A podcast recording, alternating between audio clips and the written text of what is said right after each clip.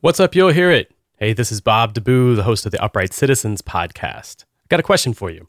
How would you like to get inside the mind of one of the most recorded musicians of all time? Well, here's your chance. The legendary bassist Ron Carter will join the Open Studio community on June 14th for an exclusive, one time only live mentor session. You don't want to miss this. To learn the secrets to the maestro's iconic sound, gain insights to his unique musical mind in real time, pick his brain on his illustrious career, and get answers that'll propel your music to new heights. Join today and unlock your free 14 day trial at openstudiojazz.com.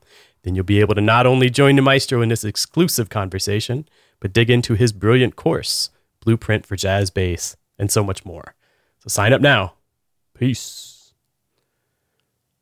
Peter, if you're out there, come home.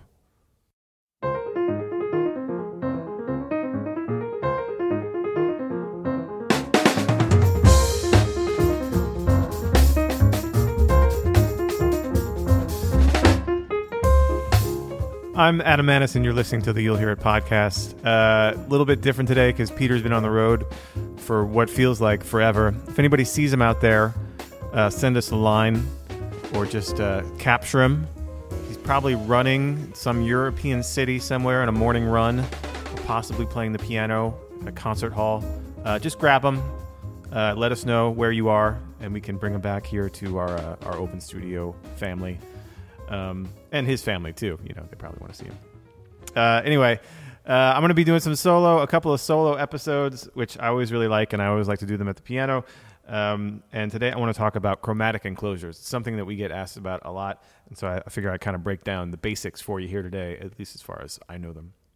So chromatic enclosures really help us to get uh, you know, I mean, it's a it's a bebop sound for sure, but it's it's been then you know taken through all kinds uh, every iteration of jazz sense, and they're really, really uh, a fun sound. I always think of these like when I when I have students who who this clicks for, it becomes this light bulb moment, and all of a sudden they're playing sounds more like jazz to me, and and and they get some stuff uh, locked in.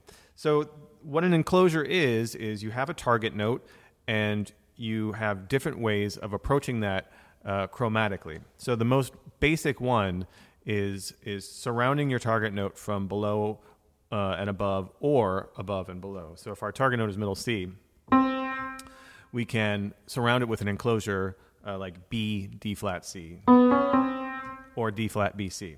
Right? So this this now uh, opens up some rhythmic possibilities to kind of get these little turns in our lines. So uh, instead of doing something like you know, that where our target note is C, we can surround it and delay that a little bit. Or if we start with a phrase, let's say our phrase is just a simple, you know, run up a, a C minor seven chord. Um, that little delay, D flat, B to the C, creates this little hiccup. Or let's say that we're doing the same phrase, and uh, or maybe we're doing you know, we're ending on an A there, like you might in a two five, something like that. Very you know basic, uh, basic kind of uh, run there. But we can delay that uh, with another kind of enclosure, one that comes up from a whole step down and then includes that half step, right? And actually, it includes the the B flat above this A. I would consider that part of the enclosure because it's surrounding it. So you have a half step above your target and then a whole step, half step up to it. And you could do this from the reverse as well. Um, from a whole step above to the half step right above your target to then the, the half step right below. Uh, all these things come in place. You have your basic half step, and then you have your whole step approaches and there's there's even more. I mean, there's um, you can start from that that half step below your target note. So in this case, our target note is G, and then go a whole step above it, and then down.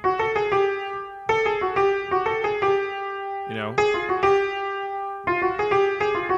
all of these things come in really handy. So if you can kind of start practicing these on every single chromatic target note and have the different kinds that lay with your instrument and your fingers, your hand, uh, you start to have a lot of possibilities as you're playing lines, and all of a sudden scales uh, become more than scales, and arpeggios become more than arpeggios, so that instead of just you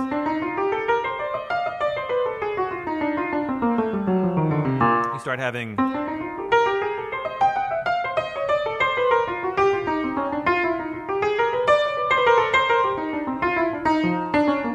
all these little these little starts and stops in your lines, uh, and it and it gets this really cool, you know, rhythmically off-putting sound that's not so square, you know.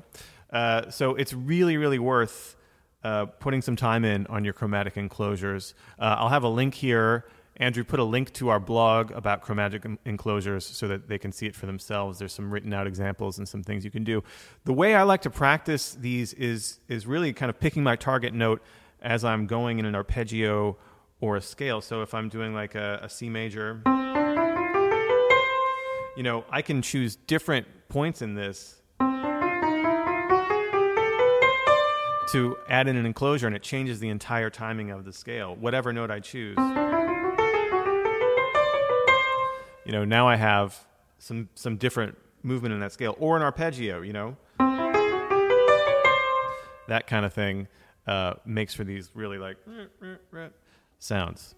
Uh, so yeah, hope this helps. Check out that blog post. Uh, leave us a rating and review. I'm putting that out on Peter's behalf wherever he may be. Uh, if you see Peter, let us know. Uh, still looking for him. And uh, yeah, leave us a SpeakPipe. We like those SpeakPipes. You can go to you'llhearit.com to leave us a message, either written or voice, and uh, check out our blog as well. And uh, yeah, you'll hear it.